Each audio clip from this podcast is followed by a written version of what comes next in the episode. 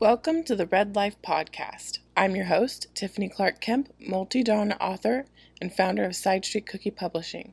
Join me on a journey to cultivate our dream lives and careers. New episodes are published every two weeks.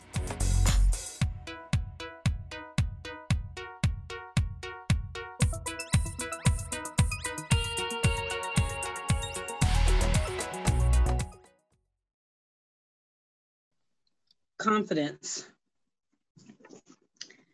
I'm always quick to tell people that confidence comes from within, but I am not um, so naive to understand that not everybody finds that easy to tap into. And so today I just wanted to give you a few tips and speak a little about, bit about myself because so many people see the confidence within me but sometimes I don't see that myself as well. So I'm going to be honest um, and transparent, and hopefully you guys can grow from um, the tips that I'm going to give you today. My name is Angela Pride, and I am a entrepreneur, author, coach, mentor, and so much more. But um, so confidence comes from within. But if you are struggling to find confidence, I've got a few tips for you today. And the first tip I want to give you is find someone else that you feel exudes the type of confidence that you want to exude and just watch them. They may not be a, a personality, they may not be a public figure or anything like that, but you can always draw principles from other people's lives or their characteristics, the things that they give off. And sometimes we have to practice. I know that doesn't sound good, but in practicing, all I mean is talk to yourself, stand in the mirror, look yourself in the face, and, and tap into that confidence. So, say for instance, you look at my life and you say, This person really exudes a lot of confidence, and I wonder where she gets it from. I want you to study me. I want you to look at me, whether you're friends on Facebook with them, whether you follow their platform on Instagram, whatever it is, and begin to practice. Now, I want you to be authentic. Don't get in trouble by trying to be someone else because you can only be you and you definitely can only bring out the best you yourself. But you can cheat a little bit, like I said, by using other examples. And I'm going to give you an example for myself. I never set out to be an author. I never set out to become an author. I actually personally don't even really think I'm the best author. I've released a couple of books and had to go back and put some edits in the book because they had mistakes. Well, some people probably would cringe at the thought of that. Oh my gosh, you published something and it had a mistake in it.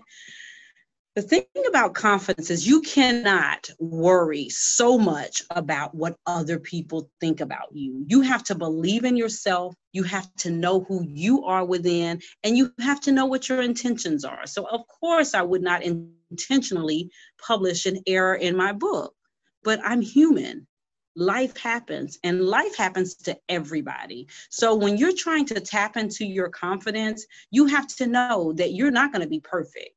Let's look at progression instead of perfection. Okay. What things have you accomplished? And the other thing about confidence, the other tip that I want you guys to understand is celebrate your little wins. Everything is not going to be you publishing your first book. Everything's not going to be you making your first million dollars. But when you make a thousand dollars, can you celebrate? When you make a hundred dollars, can you celebrate? When you finish a chapter in your book, I want you to celebrate. Okay. So, number one, find a person for you to emulate. Number two, celebrate the little wins in your life. What is the last thing that you accomplished? Ask yourself that. And if you're struggling to ask yourself that, ask someone who knows you. Ask someone around you. Sometimes guys everybody needs to be gassed up a little bit. So when people come up to me and go oh my gosh i just love your confidence well yep they're gassing me up. But guess what? Sometimes i need that because there are times where i'm scared. There are times when i don't know how things are going to turn out. So for someone else to come and give me an affirmation about me is like, yes, that's a win. But you have got to learn to celebrate your little wins. Of course, we're going to celebrate the big ones, but it's really okay for you to celebrate the small ones too. So look back, see what thing that you have accomplished and celebrate that thing. And then it's going to motivate you, or it should motivate you. It should give you a little bit more confidence to keep going, right? And lastly, the thing that I want to talk to you guys about confidence is I said it earlier, knowing who you are.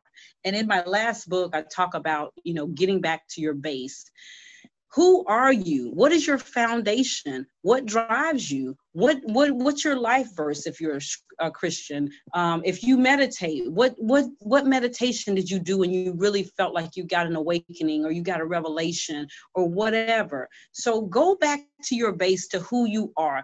Don't focus on what you can't do. Focus on the things that you can do and focus on getting better at those things.